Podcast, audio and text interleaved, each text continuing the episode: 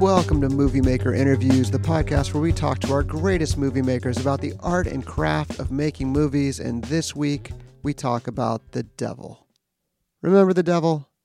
The devil was very frightening once in the late 80s when his minions carried out his bidding in small towns and canyons, and especially on stage at heavy metal shows.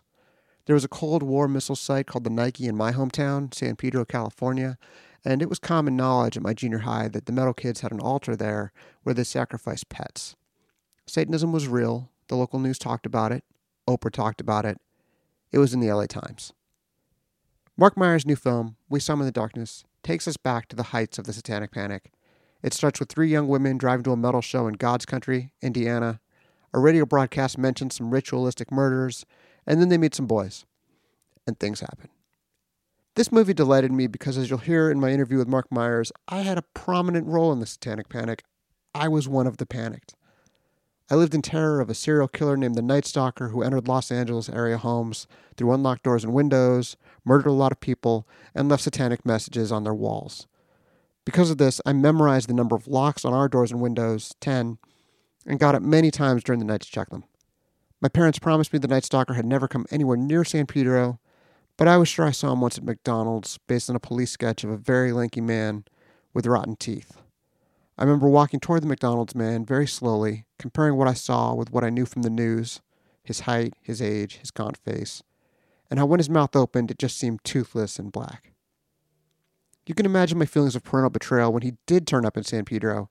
Not our San Pedro, but I didn't understand that at first. He was caught one morning on San Pedro Street, chased down by locals when he tried to steal a car. I didn't understand that San Pedro Street was 20 miles away from our town.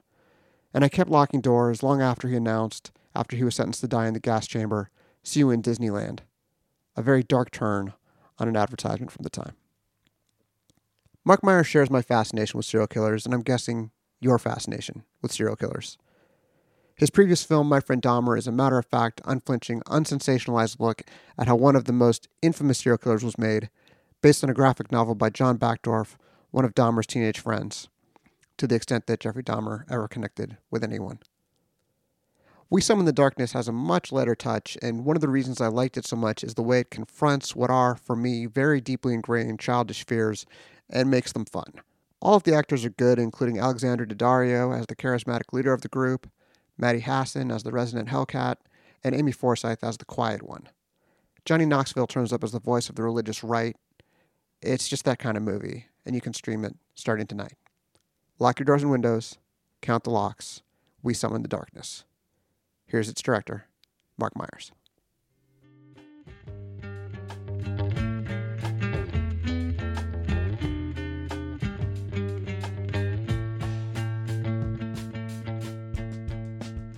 So, are you in Brooklyn? I am. I am in Brooklyn right now. Yeah. How is that going? um, I I live in a quiet neighborhood in Brooklyn, and it's you know as odd right now for for us and my family as it is for any other family with you know kids home and only the sort of nearby park as a you know a daily getaway. Um, yeah. But otherwise, you know, it's a very interior lifestyle right now, as for everybody else. And I just hope that you know everyone stays inside until this tidal wave passes. Amen. You know, I feel like your movie. I, I got to watch We Summon the Darkness on streaming on a video link a couple weeks ago, and I feel like it's actually a really nice distraction from all this. I feel like having a big problem on screen is a nice distraction from a big problem in real life. That's nice to hear. Yeah. And it's a, it's it's a fun problem to to watch versus the, the real problems that are out in the world right now. Yeah. Yeah. Um, can you sort of describe for people what it is, and uh, what, why don't we just start there? What what the movie is? We Summon the Darkness is a fun, wild, bloody genre film that begins with three beautiful heavy metal girls that go to a heavy metal concert during the Satanic Panic in the late 1980s in Indiana. And they meet three cute guys in the heavy metal parking lot before the concert and then ultimately hit it off and invite them back to a house to, conti- to continue to party into the night. um, at that point, things continue to go way out of control, and um, the rest is up for your viewing pleasure. Yeah, there's some really good twists that we won't talk about or reveal because right. we can't possibly. Well, you could explain them better than I could explain them, but it's not going to be as good as the movie. Um, yeah. First thing I want to ask: Have you ever seen the short film "Heavy Metal Parking Lot"? Oh yeah, I actually just posted "Heavy Metal Parking Lot" on my Facebook page this morning. um, in, I'm in in advance of finally getting around to you know share the trailer because I think it's a uh, not only was it an inspiration for the screenwriter to you know have this film or this story travel through something that was an ode to that documentary, but it also served as a great inspiration for me and all my collaborators in making the film in regards to all the details of what it was like to be in the heavy metal community in the late 80s because that that short documentary is absolutely incredible. it's really funny because when I was watching it, I was thinking about Heavy Metal Parking Lot. And for people who haven't seen it, it used to be one of those things that you could get on Netflix um, when Netflix would still send out envelopes. But the wait for well, it, really? Like, the wait for it was like six months. Like I remember waiting forever for Heavy Metal Parking Lot when it was just this legendary movie, and it's one of the funniest movies I've ever seen. Um, it is just a parking lot. I think it is it in Indiana. Yeah, I think it's uh, Virginia. No, it's in Maryland. I think. Oh yeah, outside yeah. A, a, a Judas Priest concert. Yeah, and one of the many sort of low key funny things about it is that they're saying the dumbest homophobic shit, not knowing that they're about to go see a band with a gay lead singer. Um, right. It's and, it's and and that there's like a guy who's 25 and he's like, and this is my girlfriend. She's 15. you know, just like it's it just it just reminds us how far we've evolved as human beings from the 80s. how far we've come. Yeah. Um, I'm 44. I think you're about my age. How much do you remember about the Satanic Panic?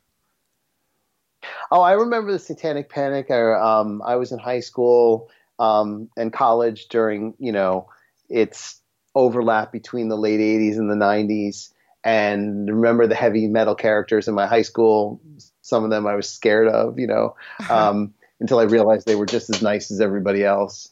Um, and remember it on the news, the sort of satanic panic kind of thing in the air. Now, I never went to any kind of um, gathering that was convincing people that the music was the devil's music. However, a small little tidbit was I my first witness of anything in filmmaking, I went with some acting friends and we were in extras in uh, a, a, a, film called Black Roses, where me and my buddies were in the front row of a heavy metal concert where the the band of Black um, was going to town by town and possessing the audience members because they were actually the devil because that was a comment on the satanic panic in the 80s when we were actually in high school and they did this low budget horror film called Black Roses. Um, oh, and so I, you know, I remember that. I remember being scared of the the cyanide in your Halloween candy and all these other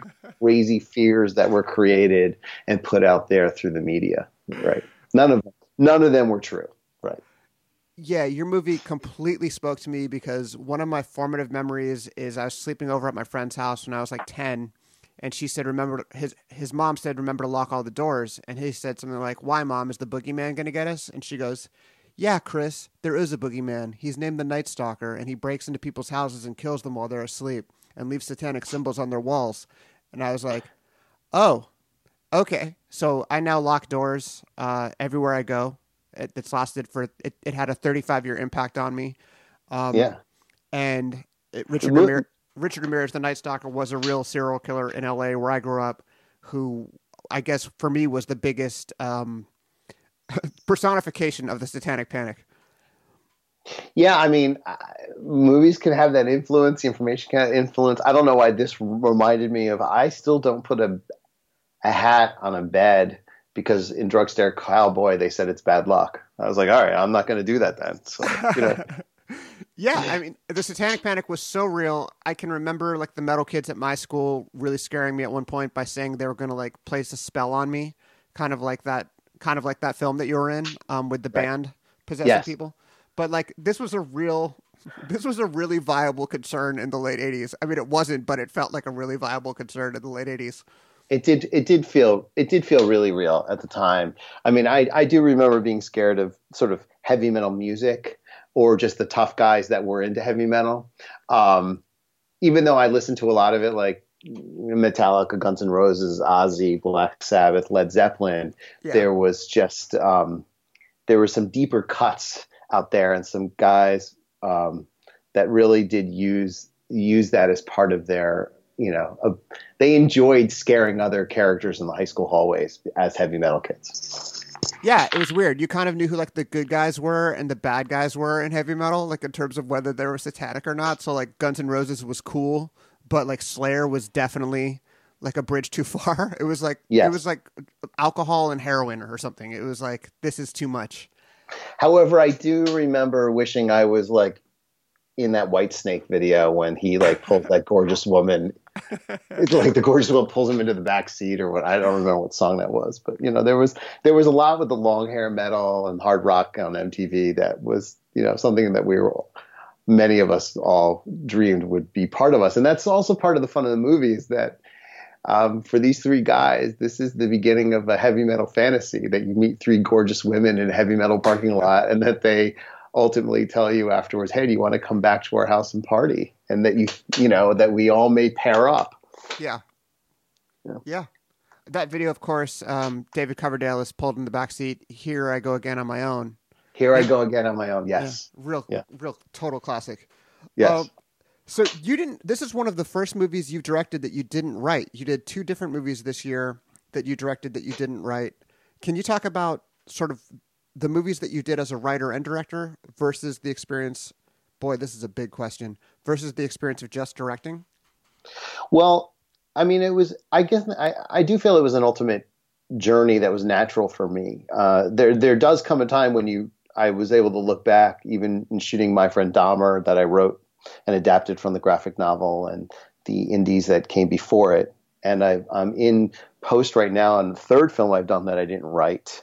Um, right now, I'm doing something for Universal called All My Life that's very different, starring Jessica Rothe and Harry Shum. Hmm. Um, but by the time you, as a director, get to set, I don't really remember always uh, writing it. I do know that I, I do know that I did it, and I do know that the story is like naturally in my in my DNA, and I know how to tell the story.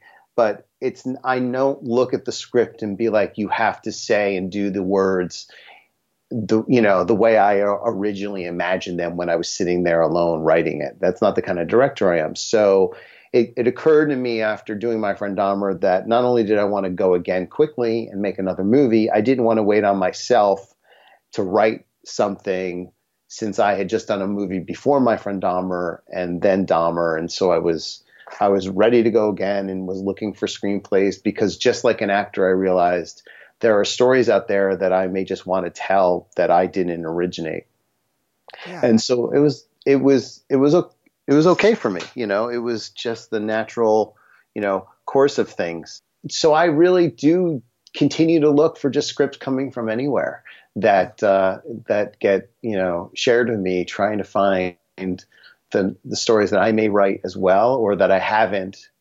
Because also, honestly, as a writer, I know that I'm going to put my imprint on it to make it my own through the process of making it as a director. Anyhow, you're yeah. constantly re- rewriting it through the course of shooting it when you're in the edit room and um, the fundamentals of telling hopefully a well-told story those skills, if I wrote the original script or not, are still things that are of concern to me and part of the enjoyment of, you know, making a movie.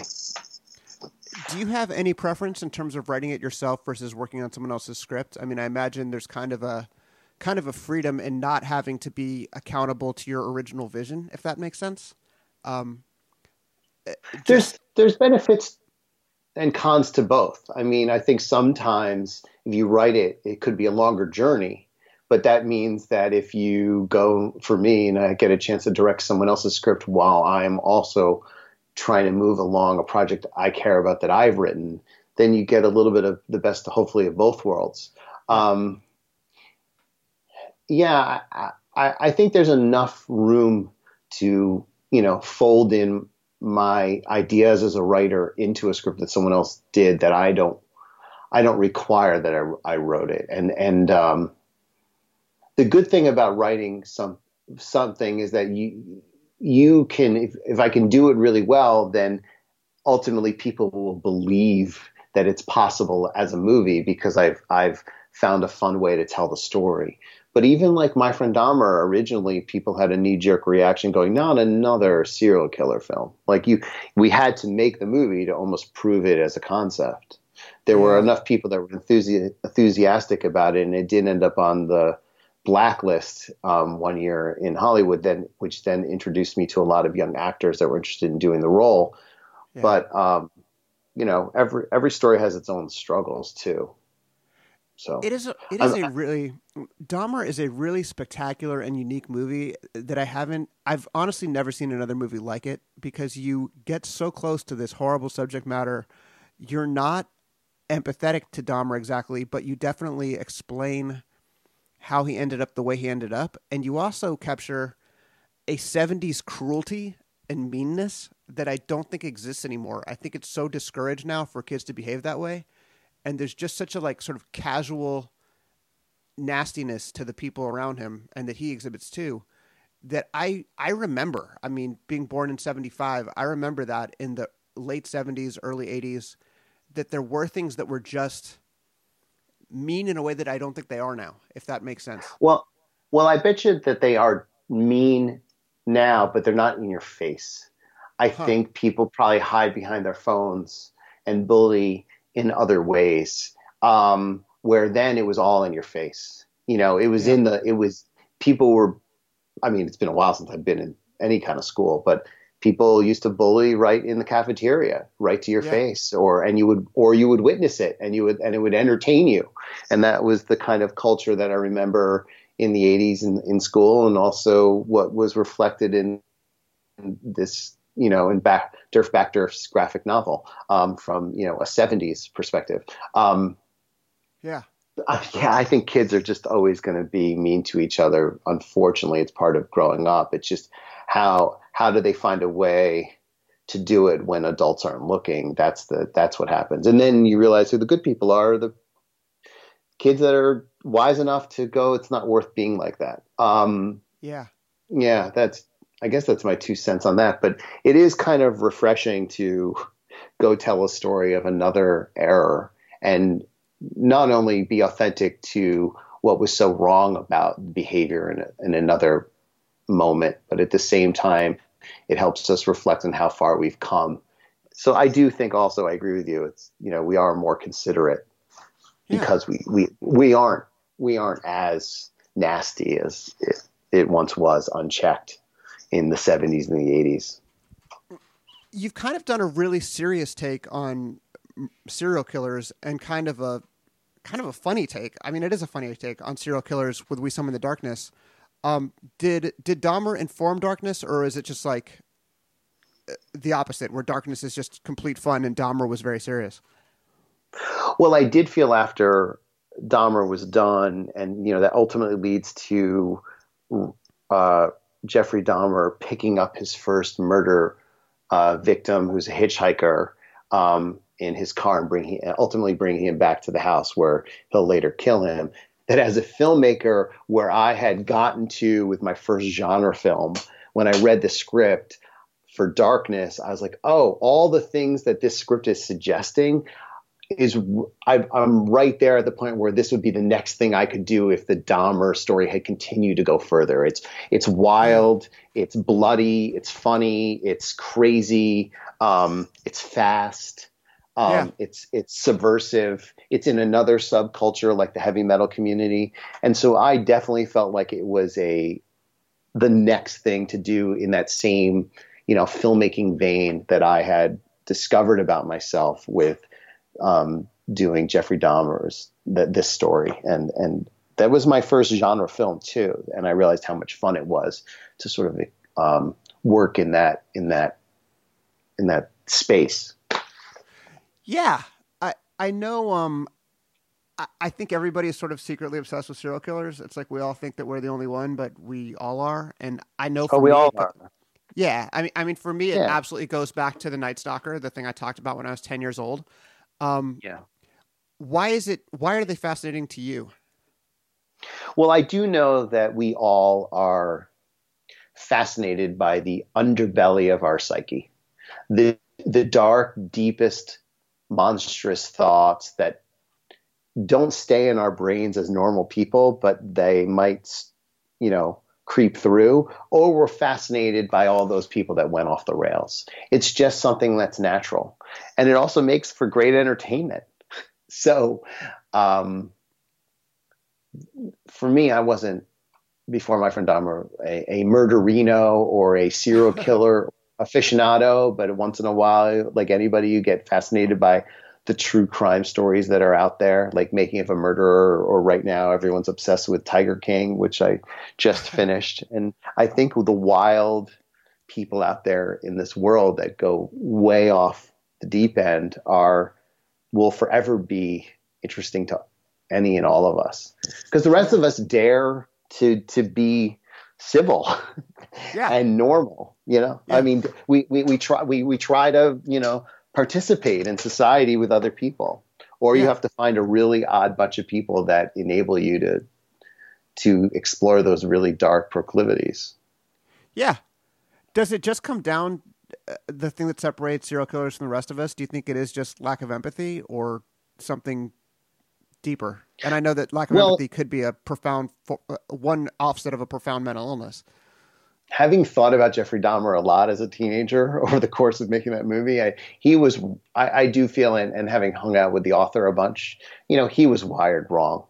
What, what looked like just an oddball character, he was um, a sad, tragic kid where the doors that could have opened to help him never did, and the doors that allowed his darkest proclivities to pour out, those doors did open up for him.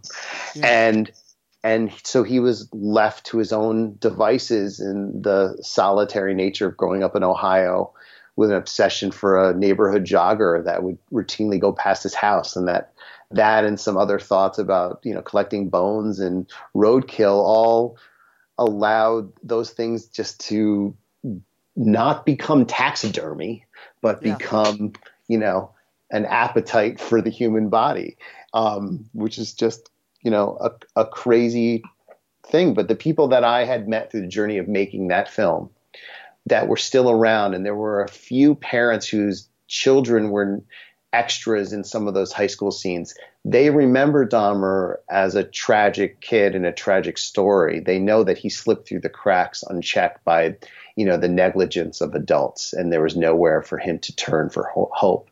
I feel like society has improved itself and, and has a better eye towards helping someone that might be so far off the deep end usually than than at that then then, then and here with We Summon the Darkness it's this sort of puppet master who's created f- fear and is Yeah. is fanning the fear of satanic panic that allows him to have power and um, Yeah. and and that that air of satanic pa- panic um, allows for you know uh, other people to do crazy things they never would have dreamed or would have uh, they're definitely against their self-interest You're doing such a good job of not spoiling anything about the movie. That was It's- really it's a- impressive.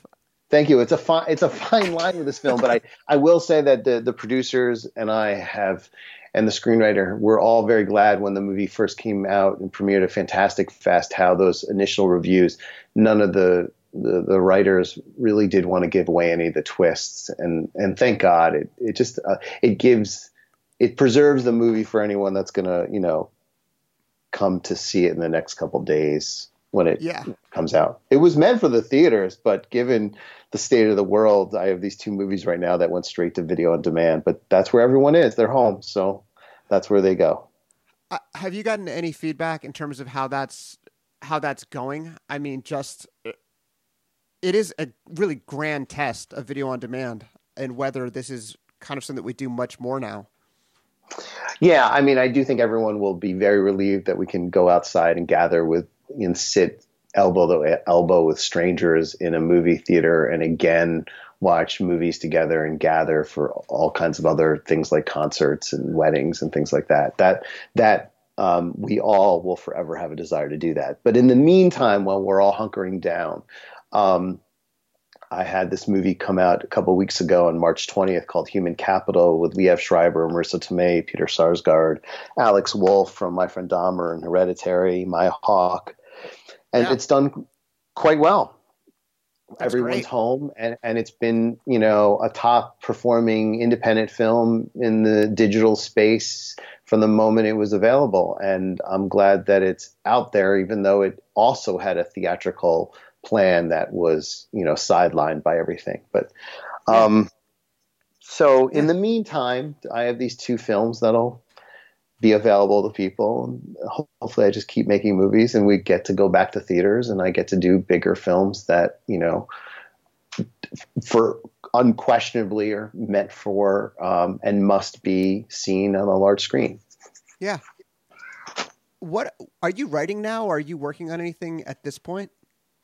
Well, I'm actually in post on a movie I directed for Universal Pictures called All My Life, starring right. Jessica Rothe um, right. from Happy Death Day and Harry Shum from Glee and Crazy Rich Asians and lots of other great shows. Um, it's got Jay Pharoah in it, Jon Rudnitsky, Marielle Scott from Lady Bird, oh, um, awesome. Chrissie Fit. It's got a, a Keala Settle who was in uh, The Greatest Showman. Um, just a, a, really fun, youthful cast, and it's a tragic love story. It's a very different kind of film, um, and so we're in post right now where the editor and I are working remotely. He's on the West Coast still, and I, I returned home when all the you know news yeah. started to break, um, and I'm back here in Brooklyn and we're you know we're trying to do our best to uh, put leave it in a place in the next week or two that when we resume when the world gets a little bit back to normal and we can all get back in a room together to collaborate that uh, we've left it in a place that it's in a healthy spot to continue working with the composer and everything else. Can can you so, edit remotely? Is it a thing where you absolutely need to be in the same room together or are you able to do it over skype or speakerphone or something well, I, uh, given where the editor is and in his home situation, we've worked in in we know the movie well enough together that we yeah. can talk on the phone. I, I think I would slow him down if I was like looking over his, his shoulder digitally. I have a lot of trust in him, so you know, on a daily basis, I'm I'm getting versions of the refinement of where I am in the, in that film at this this moment in my cut. Um, but it, I do I do. There is a difference. There is a magic that happens when you're in the room with other collaborators. That w- that is, no matter what you do, is not just replaced by a Zoom or a Skype call. There's something that happens when you're in the room together figuring a movie out. So we're working our way through that um, loss of of the the magic of of collaborating um, together in that way. So I look forward to getting back to that kind of um, place with yeah. that film. And at the same time, once um, things on that are fully put on pause, I'm excited to start working on some other scripts that I I already have that I want to revisit and some new stuff um, yeah. that I want to work on. Yeah.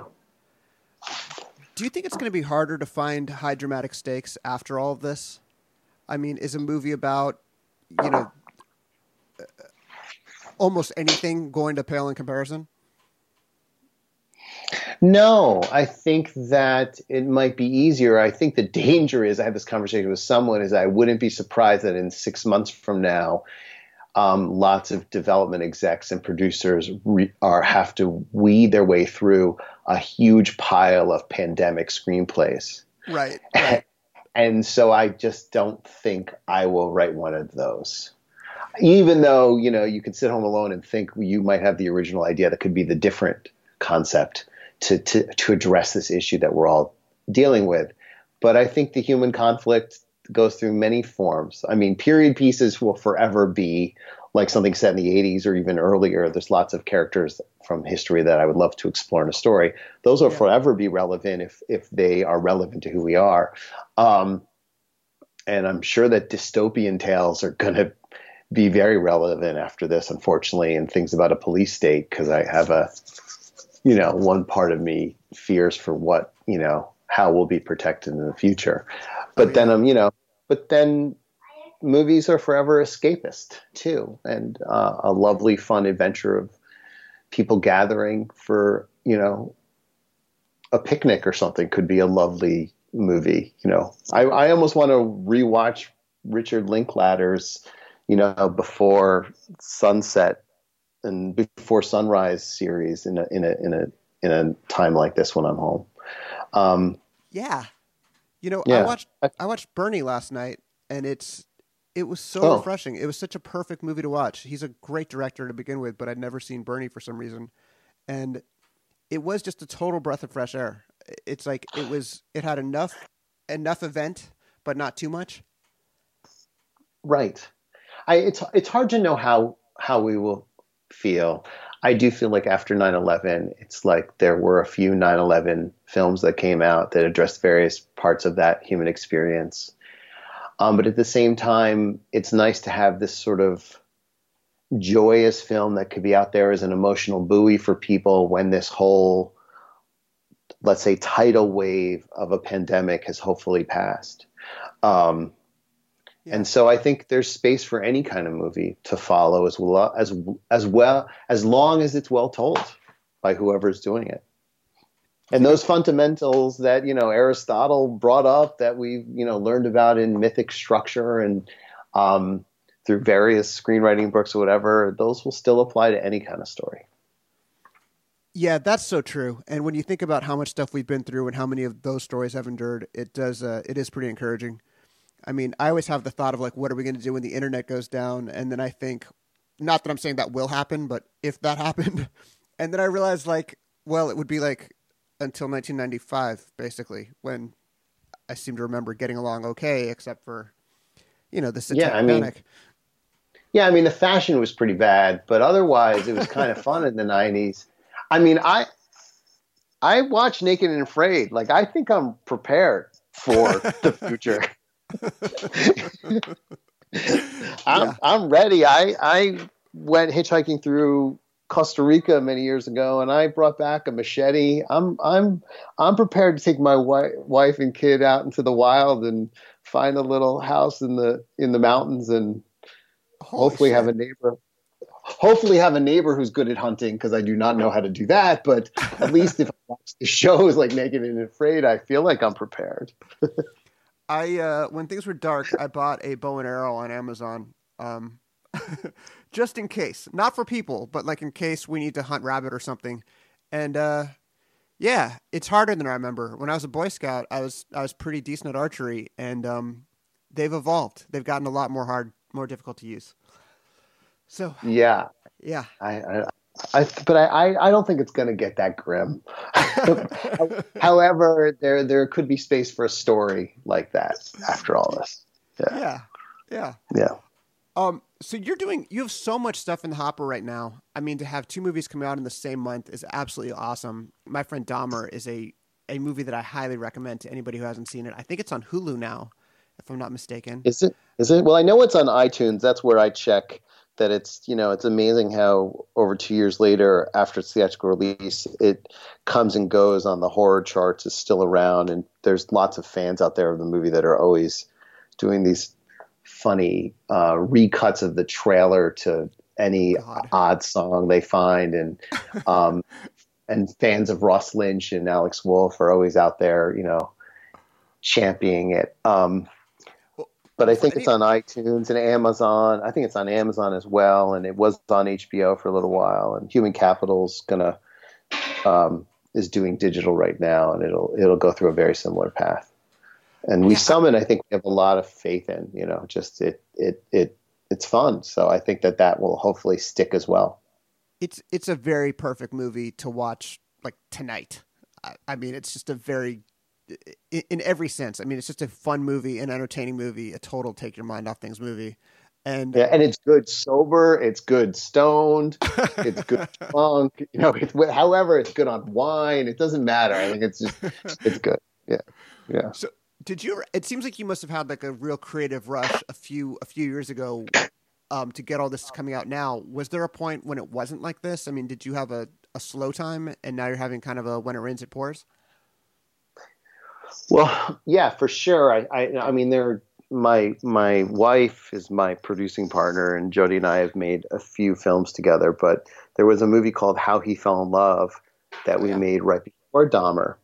And, um, that was a, an extramarital affair yeah. story um, with Matt McGorry, Amy Hargreaves, Mark Blum, who we sadly lost uh, two weeks or a week ago to this virus, oh, and Britne Oldford. Yeah, like it was, you know, a great small cast in a New York film that we made together, and um, before that film that led me to then do Dahmer, there was definitely a recalibration in the kind of stories I wanted to tell. So there were a few years there where I, you know, I don't know if I stepped back, but I, I was struggling to get a little bit of traction and was just focused on, you know, writing Dahmer and, and, and, and some other projects like rewriting how he fell in love to, to sort of do that right before um, my friend Dahmer. Um, yeah, there's been there's been little areas where I found other ways. Um, so I take any of these opportunities that have come lately or that I'm creating um, for ourselves. Excuse me now as I'm very grateful for them, and I I, I do know like I have shared films at film festivals that were like, sh- screening the movie in a church with hmm. folding mm. chairs you know, to 12 people and we would drive up there for the weekend. And so I, I, you know, I'm, I'm, I'm happy that, you know, I'm finally getting to do some bigger movies and hopefully I get to keep doing that. The, the idea of getting together with 150 collaborators on yeah. a soundstage on a location right now will feel like such a huge victory given the state of the world right now to go back to that to be able to gather with actors and cinematographer and the camera department and all the other collaborators is just one of the most magical experiences and it's why I keep trying to make movies because that that there is is the best existence I think you know this seems like a really good time for couples who are also professional collaborators because we're not allowed to go out and talk to our other professional collaborators um, yeah. I mean, my wife publishes Movie Maker. I'm kind of the I'm the editor in chief of Movie Maker, so I kind of get to do the creative fun stuff, and she solves problems. It sounds like you guys have a similar dynamic. Um, uh, the producer tends to take on more of the problem solving uh, function. Can you talk about how that dynamic works for you and how it's changed, if it's changed under uh, under quarantine? well, um, it's only been a few weeks, right, of under quarantine, and we have a daughter who's in elementary school. So we've, oh, wow. um, as I'm working remotely uh, right now on this latest film, the the the daily education of our daughter has fallen more on my wife. But as the, we be soon, we'll be able to sort of tag team a little bit, if my daughter will let me, in sort of maintaining that education. Um, it we are you know do have some focused time together to sort of plan the next kind of projects that we want to make together. But we have definitely grown as creative producers together over the journey of making i guess five or six seven films now together wow. starting with approaching you you know when we were first dating she read some plays that i a play that i had written that had run on stage in downtown New York. And she thought, well, we should make this into an independent film. And it was a collection of essentially 11 different shorts where the main characters from each all happen to be on the same New York City bus. So it kind of dissects the separate lives of 11 different passengers. Yeah. And that was a way for us to kind of collaborate together and like almost learn filmmaking as a long form together. She was producing television before that and we've just evolved naturally with a very shared aesthetic and as a great partners as producers together. So she's wow. she's a really really smart creative producer who I think has a really sharp eye and um, a, a, wonderful taste in what's honest. And she also knows what you know where my strengths are and where to to help we help each other and we support each other. So we we work really well together. Um, and and the projects just have you know changed, and we're always figuring out what would be an interesting story to do next. Um, and so as we to answer your question, you know, are huddled at home, we surely will find time to sketch out some of these other projects that um, are, down, are down the road for us. Yeah. God, I love There's- that. Yeah. That that's really encouraging for probably everybody who works with their with their significant other. That's awesome that you guys can work that out. Yeah. I mean, there's been a lot more wine consumption over the last week than our average has increased at dinner, but um, but that has nothing to do with uh, collaboration at all. That's just you know we're all home right now. um, I think that's all I got. Is there anything else we should talk about? Yeah, whatever you. Yeah, I mean, whatever you want to ask, I'm I'm cool. It's been a joy hanging out with you, and um, Uh, You too. you know, I'm I'm yeah, I'm really excited for people to to to get We Summon the Darkness and watch Human Capital. Thank you for also circling back and mentioning my friend Dahmer. oh Um, God, yeah. and even even how he fell in love um, is you know I'm very proud of that. I think honestly that was I kind of I think that was the beginning of me moving beyond going just trying to make a movie and kind of growing up a little bit and sort of feeling like that was the beginning of me being able to express myself as a filmmaker and just trusting that I think I know what I'm doing and Yeah. and that keep keeps growing and I keep learning. So they're all there for people that are stuck at home for the unforeseeable future. If I could say one last thing, just I remember reading Yeah. the comic book with the graphic novel, whatever we're going to call it, my friend Dahmer, and thinking it was Yeah. so excellent, but also thinking like this is so far out of line from mainstream anything. Like it feels dangerous to have it. Like I, I hope I never get accused of a crime and like they find this in my house because they'll think I'm some kind of sicko or something. As excellent as it is, I just knew it was going to be totally misunderstood. And for you to have all the gumption that it must have taken to get that made into a movie, just props. Really beautiful job and beautiful job to you and your wife for getting it made. Thanks. I mean, we believed in a concept for that idea before we even found the book. Like we had done a movie called Harvest and afterwards had said it would be interesting to do a movie that was a portrait of a young boy who realizes he's going to be a serial killer. And mm-hmm. then we also thought we were going to look for you know naturalistic graphic novels because we're not aficionados in superheroes.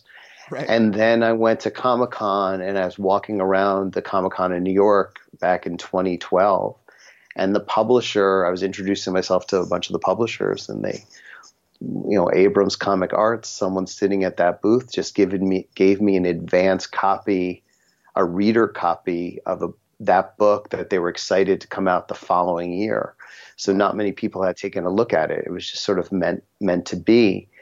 Um, but it, you know, you know, I, I, I think independent films and even just larger movies like The Joker, I think there's huge value if it's your, you know, as a filmmaker, your interest to sort of try to tell something that's a little subversive. We, um.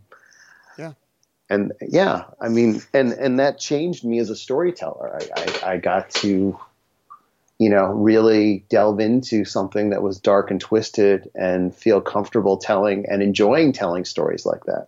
Yeah. Um, but at the same time, just trying to find the humanity in in it at the same time. Yeah. Well, Marc, thank you so much. I really appreciate it. This has been a total joy. It, it flew by. Thank you. Great. It was great hanging out. Have a good week. Best to you and your family. Hopefully, everyone stays s- healthy and safe. You guys too. Thank you so much. Thank you. Cheers.